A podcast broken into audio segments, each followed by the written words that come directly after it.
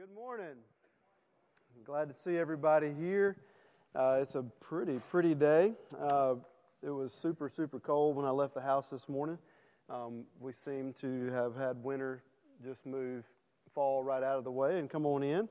And uh, it just strikes something in me when it's about 32 degrees in the morning, a big frost, and there's it just there's a calling that makes me want to go and climb a tree and sit there with a rifle and wait for a brown animal to walk out.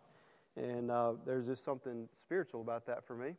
Um, some of you are like spiritual. I'm like, yeah, it really is. I mean, it really it, it runs deep. But uh, anyway, a lot of you guys, I've met many of you. My name's Chad Thompson. Um, a lot of you know I work full time in a construction firm. I get to work with some great people, but I get to also um, work with students here at Community Church. And we've got some great students, and uh, they are some great families. And uh, I think they we've I think they enjoy hanging out with my wife and my boys more than they do me, and they tolerate me. Um, like the other day, we were walking. I was somewhere, and somebody said, "Hey, Miss Chad," and then like, "Oh, Lindsay!" And they start going, and I'm like, "Oh, hey, good to see you too." And um, but regardless, uh, we've got some great, great kids, and uh, and I, I think they like my boys too. And uh, I was look walking down the hall. One of my kids uh, got nominated to run for student council, and his posters are hanging up. And I went and looked at it, and I was like, "That's a pretty cool slogan." I came up with that. And his older brother decided he wanted to put on the bottom of the poster, "Paid for by the family of Easton Thompson." And um, so, regardless, uh, but there's also I failed to mention this in the first service, and I meant to. Uh, we have an election Tuesday. And uh, I'm not getting up here to tell you who you should vote for. No, that's not my job. Um, but I am telling you that you have a right and you need to exercise it. And, uh, you know, we, we get a voice, and you get your voice, and you can cast your voice at the polls on Tuesday. And I know some of you in this, in this church are seeking office, and we pray for you. And uh, we're lifting you guys up as well, and uh, we're thankful for y'all. And uh, we, are thankful that God is raising up people to run for office that love Him. And so we're grateful for that. Uh, Fish is out today, obviously. I'm not Fish, you know that. And so uh, he's out for a wedding. And so we've been in a series that where we've dealt with identity. And, uh, you know, we talk about that we are made in God's image, so that is a huge part of our identity. But also, our identity is formulated in what Christ says about us. And that's where our identity has to rest. And so we've been in that and we've talked through all those things, and we are starting. Obviously, this is the month of November, and the last Thursday of the month of November, we eat a lot of food, we watch football, and then the day after that, people get crazy and go shopping and do all kind of stupid things as well. But uh, regardless, so we talk about being thankful with Thanksgiving. And So this month, Fish and Deshaun and myself we're going to walk through various aspects of being thankful and how it brings about a life of gratitude, service, and generosity. One of the ways you're going to see that next week is we have an opportunity with something we call Serve the Server. You hear more about that in the end of our service this morning, but that'll be next Sunday, um, November 10th. But today I want to look at, we're going to kind of set a foundation and what's our basis for being thankful. Uh, and how should that drive us? So, what I want us to look at we're going to be in Luke chapter 17. We'll get there in just a few moments. Um, but in October of 1999, about 20 years ago, it was about 20 years ago, it was 20 years ago. Uh, I was sleeping in my dorm room at Delta State, and my phone rang about 11 p.m. on a Friday night. You're like, college student, Friday night, 11 p.m., why were you in the bed? Well, I had to be somewhere early the next morning, and it was pouring down rain, so I'm in the bed and I reached over and grabbed the telephone. Each dorm room had a phone, had a cord to it. I know some of you children and kids, and you'd like, what are those things with cords? Well, they plugged into the wall, and it rang, and you answered it. Kind of like the things that go in our pockets these days. And so I got a phone call, and uh, it was a friend, specifically my recent ex girlfriend and she was calling coming back from home and she was driving late at night and she said i'm sleepy. Would you just do me a favor and drive to and meet me in grenada and follow me home? Or follow me back to campus. And i was like sure i'm a nice guy. Sure most people maybe i'm a nice guy i don't know. So i decided i'll go do that. So, being the good guy I was, I got out of bed, threw on some clothes, and I headed toward Grenada. Uh, well, those that are close to me know that sometimes late at night, it's not my shining moment, okay? So, uh, unless I have a cup of ice or some sunflower seeds or something to keep me awake, I may struggle to stay awake driving. I've even, I mean, that, that's, that's just, I can drink two, doc, two Mountain Dews and a Red Bull and go to sleep in five minutes. Has zero effect on me. I don't know why. And so I'm driving. Uh, they've, the term narcolepsy has been thrown around. I don't know, but that's I don't think that's accurate. But so drive to Grenada, pouring down rain. About halfway there, my eyes get heavy, start struggling a little bit. Well, it's pouring down rain, so rolling the window down and you know letting the air blow. I could roll it down for a period of time and stick my arm out there and you know get water and splash it on my face, do what I could. But I was exhausted, and so the last thing I remember was crossing Highway 49 and even wanted to try to pull up. I even pulled over one time and slapped myself a few times trying to make myself wake up. And I'm driving, and the last thing I remember is all the roads in the Delta are elevated so they don't flood like the fields do because there's no hills, obviously.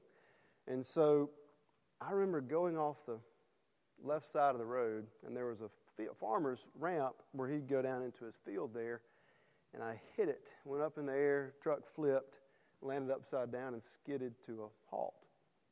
And so I remember in that moment, after everything had stopped, I was like, okay, I'm still breathing, I think. Kind of didn't really panic at the moment. I hear the radiator hissing, all the stuff going on. I know I'm upside down because I'm hanging by my seat belt, airbags deployed, and I'm thrown into the center of the truck. I don't know how all that happened. It was a miracle. And so I re- turn, reach behind me, turn the engine off for some reason. I hear the radio blaring. It was DC Talks Jesus Freak, which was the loudest thing I could think of, and I had it playing as loud as I could, trying to stay awake. Turned the engine off and reached behind myself, unbuckled my seatbelt, and crawled through the window, walked up to the road, looked at the vehicle upside down. I'm just like, oh my word, how am I alive? And so no one would pick me up. People drive by, they see a guy trying to wave them down in the middle of nowhere. Nope, never mind, the truck's upside down in the ditch. Um, I guess they couldn't see that. And so nobody stops. So I start running, kind of panicked, to a little community called Philipp, which is right there on the side of Highway 8. First house I come to, and the guy's not going to let us, almost, you know, right at midnight. Knock on the door. The guy comes to the door and says, Who is it? And I said, Sir, I've had an accident. He said, You can't come in. I'm like, hold up just a second now. Eventually, long story short, he lets me in, lets me use his phone, dial 911, and give my parents that phone call that every parent loves, and said, Hey, I've had an accident. I'm okay. Um, I'm at someone's house, and the guy took care of me, doctored me up, and eventually apologized. And he said, Sir, I'm sorry. Or he said, Son, actually. He said, Son, I'm sorry. He said, I, um, We were robbed a few weeks ago, and uh, a little hesitant to open the door to anybody at this hour. And I said, I understand. I'm shocked that you even let me in to begin with. So I end up getting a highway patrolman to take me to Grenada, meet my parents. We go to a hotel room that night. I go fulfill my obligations the next morning. Get, probably got in the bed around 3 a.m. or something like that, maybe a little later than that. All I had was some cuts on my elbows and some glass in my hair uh, from where I climbed out of the vehicle. My parents went and took pictures of everything. They went to the place where the vehicle had been towed. Totaled my truck. I still miss that truck. I loved it. Um, but as I got the pictures back we looked at them, I noticed that the driver's side had been completely crushed all the way down to the steering wheel, where my head should have been. And so, somehow, miraculously, in the midst of all that, I'm thrown in the middle of the truck and survived with really just a few scratches and a miraculous story of being alive. And so as I look at those photos, it reminds me that I should be thankful because God, for whatever reason, decided to spare my life that night. Well, even now, I still have those pictures and I can go look at them, and it reminds me, and it's really quite harrowing to me that God spared my life, and I should be grateful. So 20 years have passed, And even in the time after that, I was extremely gra- my gratitude toward God immensely increased, not just for a day, and, but for months to come. And really, that event was probably something that changed the trajectory of my life in some regards.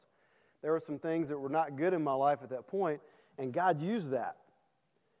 But my gratitude toward God greatly increased because my life had been spared. Why was it in that moment and the ones that followed that I was utterly more thankful to God for sparing my life? And the reason I can come up with is because it was fresh, because you remember. And we tend to forget. And I was reminded as I was thinking about today, I was like, man, that was 20 years ago. It was a long time. And so it was fresh and it was remarkable and it was miraculous. And so for that, those types of things grab our attention and we become thankful in our and we give gratitude toward God in that. But the things that are current or remarkable or miraculous, they tend to grab grab us and they increase our thankfulness. And maybe for some of you, it might have been, hey, your report is the cancer's gone. It's in remission. Or maybe it was um, you got the job or the promotion that you've always wanted. Or maybe you have gotten to go work for yourself. Or maybe you got this scholarship offer. I, I don't know. Or maybe if you're a man that's lucky in here, a woman said yes to marry you. You should be grateful. Most every man should be grateful that a woman said yes. Regardless, when things tend to quote go our way, we think we thank God. Or the other is when we've been spared from something, when we have something that could have been life altering or maybe even life ending, we tend, our gratitude toward God tends to increase. Would you agree with that? I think so. But the question is, how does thankfulness become our norm? How does it become just normal and a part of who we are? How do we make it a lifestyle? But, because ultimately, and I, I believe this, a life of thankfulness becomes a life of generosity. A life of generosity becomes a life of serving, and a life of serving becomes a life of impact. I don't, I think really deep down, if we all were honest with ourselves, I don't believe any of us just want to exist if we're honest. Now, you may, some of you may have a different answer for that at this moment, but I think if you really search, you really want your life to mean something. You want, when you draw your last breath, that there has been an impact because you were on this earth. A lot of us desire that, but a lot of us don't run after that. So, how is it that we get to that point? I want us to look at Luke chapter 17. We're going to look at verses 11 through 19 says, On the way to Jerusalem, he, which is Jesus, was passing between passing along between Samaria and Galilee. And as he entered a village, he was met by ten lepers who stood at a distance and lifting up, lifted up their voices, saying, Jesus, Master, have mercy on us. When he saw them, he said to them, Go and show yourselves to the priests. And as they went, they were cleansed. Then one of them, when he saw he was healed, he turned back, praising God with a loud voice, and he fell on his face at Jesus' feet, giving him thanks. Now he was a Samaritan. Jesus then Jesus answered, Were not ten cleansed? Where are the nine? Was no one found to return and give praise to God except this foreigner? And he said to him, Rise and go your way, your faith has made you well. So what I want us to do, I want us to go back and unpack. There's a lot of stuff going on here. There's a lot of things we need to look at. So I want us to go back to verse 11, and we're going to kind of just walk through and kind of look at a few things. We need to understand the context. Ultimately, when things are writ- written, in order to fully understand what's going on, you have to understand the context of what's going on around it. Um, so, in verse 11, this is Jesus on his way to Jerusalem. This was his final trip to Jerusalem, the trip to Jerusalem that's going to get him killed.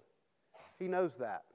So, also, Jesus, at the end of three years of ministry, and so, what you have is a man who's at the height of his popularity. In our words today, he would have been gone viral at this point. Okay? And so, this is the one where he's eventually going to be crucified. If you go into verse 12, it says, He entered a village and he was met by 10 lepers. Now, when we talk about leprosy, we know it's a skin disease. Okay? But what we're looking at here is not just specifically leprosy. You, got, you would have colonies of people or groups of people who are outcasts and so this basically here means they could have had a variety of skin diseases, many of which were contagious.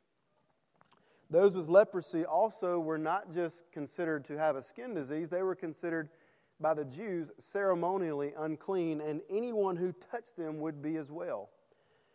To be reinstated in a Jewish society, they, after they are healed or they have they have become better, if they were, then they must present themselves to the priest in order to be reinstated or to be allowed back into society. Into society. The lepers are required to keep a distance due to contagious aspects and uncleanness.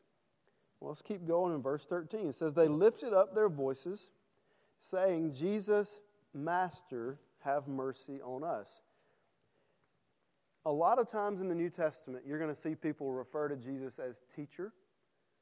You may see them refer to him as rabbi. But here, how did they refer to him? They said, Jesus, Master. So there's an intellectual understanding of who he is at this point. So they understand who Jesus is, and they say, Jesus, Master, have mercy on us. When he saw them, he said to them, Go show yourselves to the priests. As they went, they were cleansed. So the question's going to be were they healed the moment Jesus said, Jesus said to them, Go show yourselves to the priests? They weren't healed at that moment necessarily. There was an act of faith that followed that. And so what they did is as they were going, they start noticing, hey, my, do you see this? Can you imagine these guys? They've been hanging out together and they're walking and all they're saying, well, Jesus said go see the priest. He's, he's saying we're going to show ourselves, so I, I guess we're going to be healed. I don't know. And as they're walking and going that way, they begin to notice, hold up, my arm looks different. Hey, man, look, look at you. you th- those, those sores are gone. And so those guys were healed. And then in verse 15, says one of them realizes it. One of them, he says, when he saw that he was healed, he turned back, praising God in a loud voice. Now, did he ever make it to the priest? I don't know. But he started going that way, and he's like, oh, Jesus did this. He, Jesus told us to go, so I'm, hold up, I see what's taking place here. So there's a realization of what's going on, but not just a realization of what's going on. He realizes who accomplished it. He realizes who accomplished it. Verse 16. He fell on his, fell on his uh, face at Jesus' feet, giving him thanks. Now, he was a Samaritan. Well, the word thanks here in the Greek is Eucharist, Eucharistio. I've taken Greek class. That's about it. I'm not a Greek translator. I can study and read what people say about Greek. I do know from reading and looking, and it says that Eucharistio, the root of the word is charis, C H A R I S, which, if you look at that, is going to be similar to our word for charity. Okay?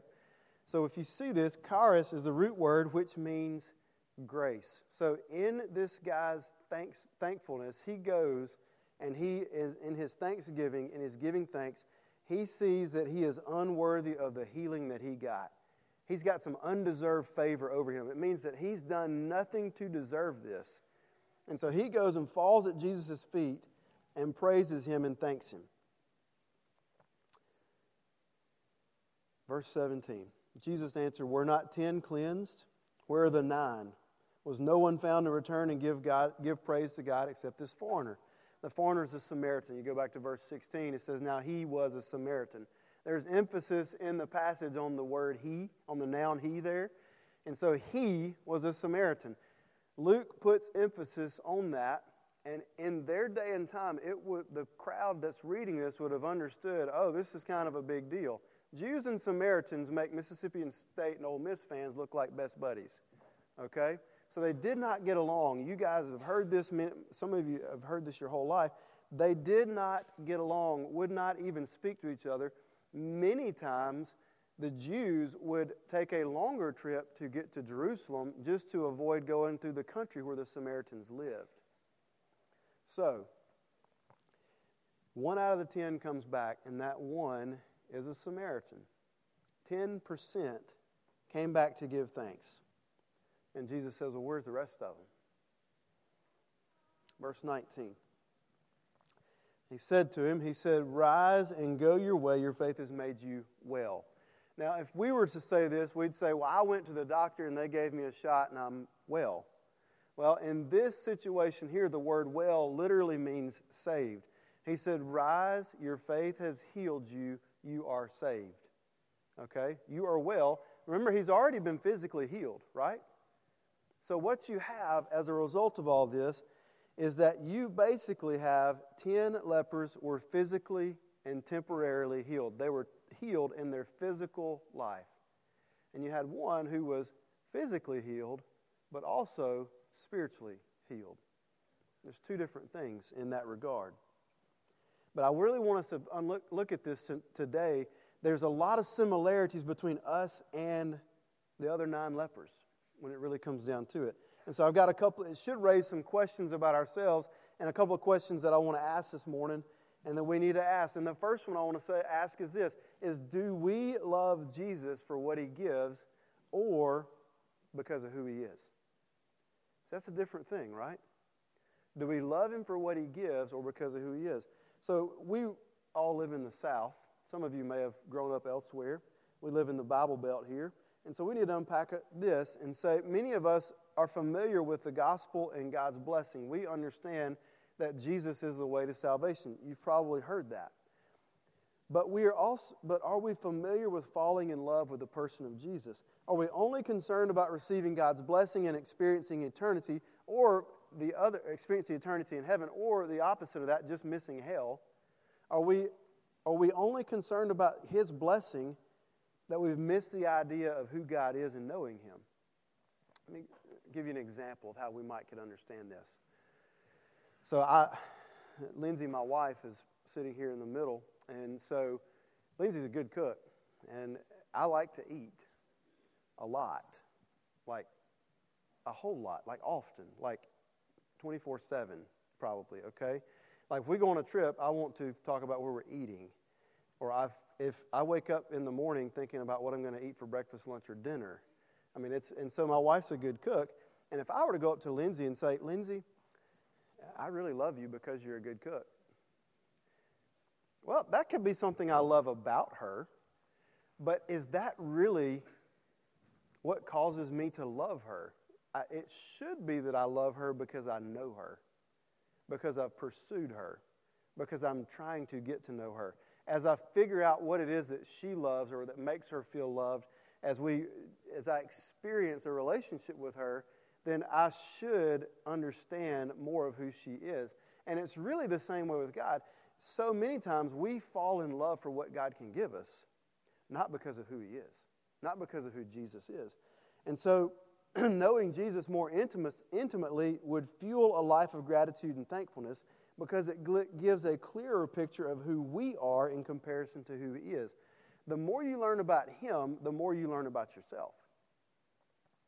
So, the more we see of who Jesus is, the more we understand oh, I'm not Him.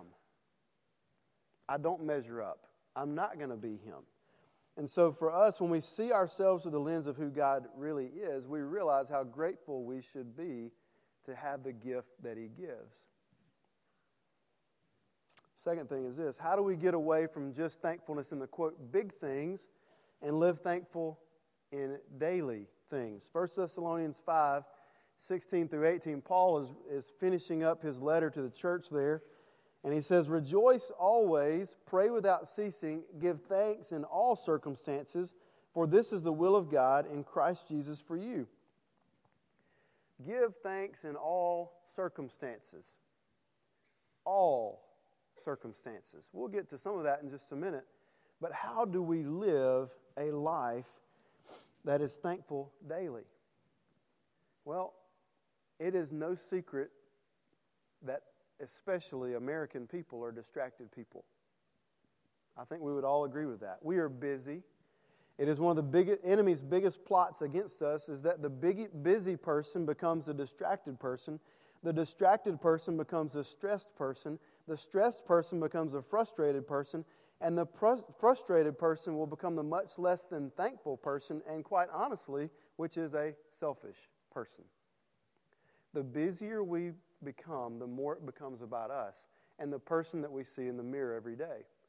And so what happens is we end up in a place where we say yes, yes, yes, we add, we add, we add, we add, we fill our schedule, we fill our schedule, and then there's no margin.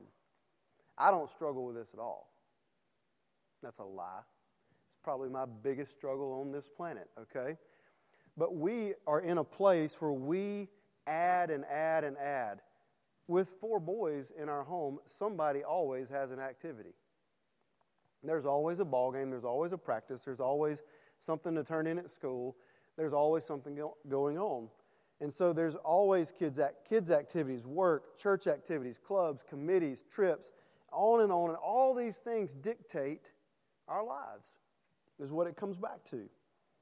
And so when something unexpected happens, which it, I don't know if y'all notice this, unexpected things happen daily because they're going to happen. When unexpected things happen, we don't have margin for anything else.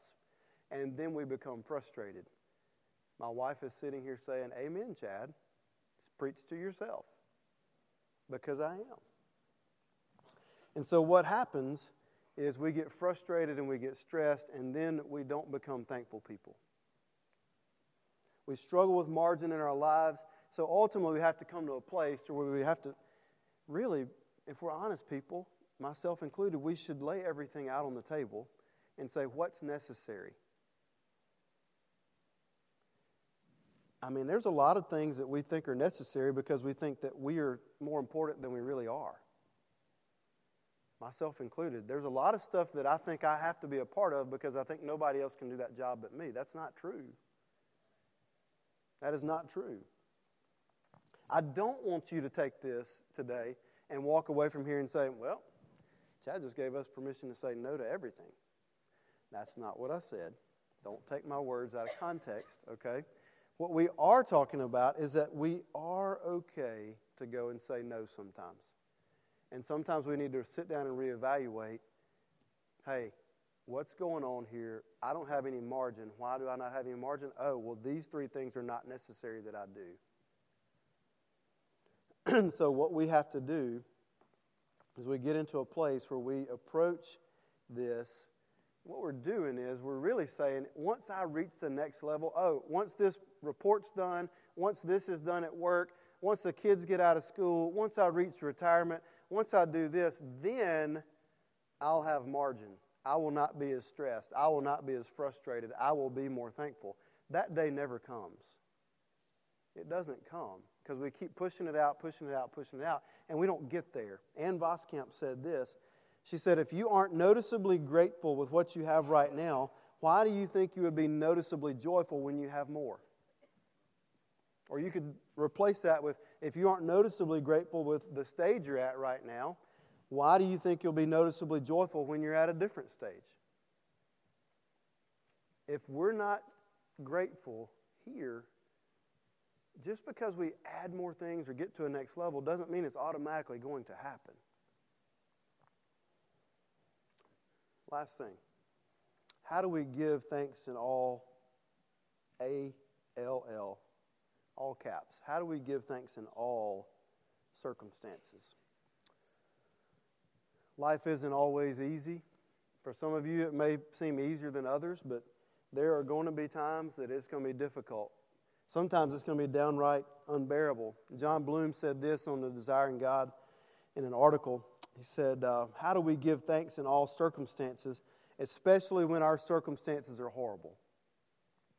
He said, What fuels thanksgiving when it seems to be one death, one disease, one disappointment, and one discouragement right after another? Future joy has to fuel your thankful endurance, not your present circumstances. Grumbling will be the forever accent of hell, and gratitude is the forever accent of heaven. Guys, as much as this is difficult, we talk about building, well, this is our this is our forever home. Somebody goes and builds a house or buys a house or something, they say, Well, this is our forever home. You don't have a forever home here. If you are a child of the king, you don't have a forever home on this planet. And this is difficult for us to, this is not home. This life is temporary, but it is important.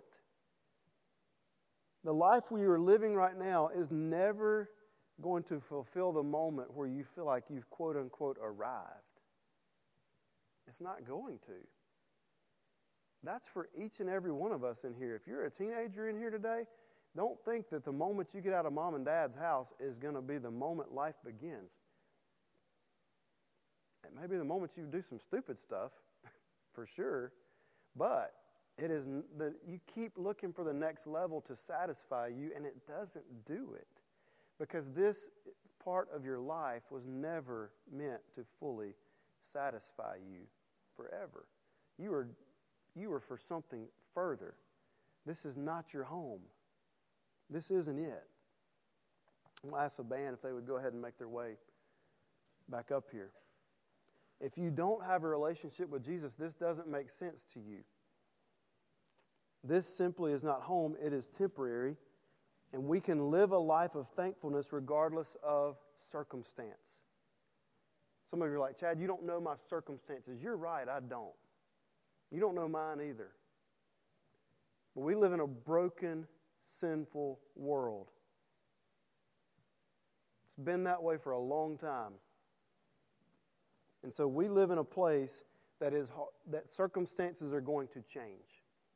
They're not always going to be great. There's always going to be difficulty. And as we pray and thank God for the things in our lives, many times the fact that here's what we do. We we thank God for everything but salvation. I want you to think about this with me for just a second. Many times in your prayers, what do we pray about? God, thank you for my family. God, thank you for my home. Thank you for my job. God, thank you for my friends. God, thank you for the food. Hallelujah. Amen. Um, God, thank you for all these things in my life. But do we sit down and spend time really praying? God, thank you that you made me alive. You made me alive. Not better. God didn't, God didn't come to, He didn't send Jesus to create a better version of you. He created a new you. You are alive because of Jesus. You were dead. Now you're alive. Not you were just asleep. You were dead. And because of Jesus, you can be alive. And so many times, we don't spend very much time thanking God for that. We don't say, God, thank you that I get to live eternally because of you. I'm not saying we shouldn't thank God for our families and all these things, but the thing that should be the biggest deal to us is the thing we spend the least amount of time being grateful for. Can we come to an understanding where this life, not this physical life, but the eternal one, comes from? Just like this Samaritan leper did. Guys, God, lives, God desires for us to live thankful more than just the month of November. Man, we talk about Thanksgiving, and that's, that's great. I think that's a great holiday, one of my favorites. But God desires for us to live a life of gratitude. A life of gratitude, honestly, becomes a life of impact. You weren't, you're not still on this earth just to occupy oxygen. You're on this earth to make an impact for His kingdom. And that only starts when we live life grateful and thankful. We're all guilty of this. I am supremely guilty. So don't think I'm casting stones at you today. We are guilty of this. But praise God that we get another opportunity. If you're still breathing, you've got another opportunity. And so praise God that we get that. Would you pray with me? God, thank you for today. God, I thank you that you have given us life through Jesus, not just a better version of ourselves. God, you've given us life through your Son. Um, you've given us a future hope where we didn't have a future. And so, God, I just pray today that as we, uh, as we reflect on that, as we talk about that, God, I pray that you would uh, help us to recognize your goodness Help us to see that you are more than just the gifts that you give us. You are God Almighty. You are the one that's worthy of us pursuing. And so, Father, we thank you for this time. We thank you for this day that we've had. And God, would your word and your Holy Spirit move in us? We ask this in Jesus' name. Amen. So, one of the ways that we as a church get an opportunity to, to be thankful, to, to remember what Christ has done for us, is through communion. And uh, so we, what we do is we remember what Jesus did with his disciples at the Last Supper. So they're there celebrating the Passover, and Jesus goes and he, he says, Hey guys, he said, We're going to celebrate the Passover. And he said, But also in the midst of this, he said, We're going to give thanks. Now you need to understand that Jesus was going to be killed in 24 hours. And there he is with his disciples, and he says, We are going to give thanks. I don't think his circumstances changed his thankfulness. And so he, what he did, he took the bread and he said, Each of you, he said, This is my body. And he said, I want you to remember as I do this that my body is going to be broken. And he said, What I want you to do is, he said, when you take this bread, I want you to remember that this is my body for you. And he also took a cup. And He said, As you take a cup, he said, I want you to remember something else. Not that just my body was broken, but also that my blood was spilled on your behalf. And he said, I want you to do all this in remembrance of me. And so that's one of the things that we celebrate as a body of believers in the church. And so the, I don't know what your background is and how, what you grew up in, but this is a method we call intinction, where you it's a church word that simply means where you take the bread and you dip it in the cup, and where you're remembering what Christ has done for you. And I know some of you come from different backgrounds, but what we are saying today is this table is open to all believers, those who have professed Christ as their Savior. And so, what we're going to do, I'm going to ask our servers if you would come down. We're going to have three stations, and the way we'll do this, if you're in this section on my left, your right, you guys will come down to this station here to partake of the Lord's Supper. If you're in this middle section, I'm going to ask you if you'll go out there and into the hallway with Jake and Misty, and they'll serve you in the back. And so you'll exit that way, and you'll go out the back and come back around to your seat. And those of you who are on my right, your left, you will come down and you will partake here. We have much to be thankful for. I want to pray and bless our, our time together. God, you are good. I thank you that we get to celebrate your life. We get to celebrate the life you give us. We get to celebrate the life Jesus gave for us. And Lord, would this not be some religious ritual today where we just come together and we do something we've done many, many times, that God, would we be thankful that you've given us life? We were not just a bad person made better, we were a dead person made alive. So, God, would you take this time together and would we focus on you? Would you create a life of gratitude in and through us? And would you be honored through it? In Jesus' name, amen. I'll ask you to stand where you are, would you please come?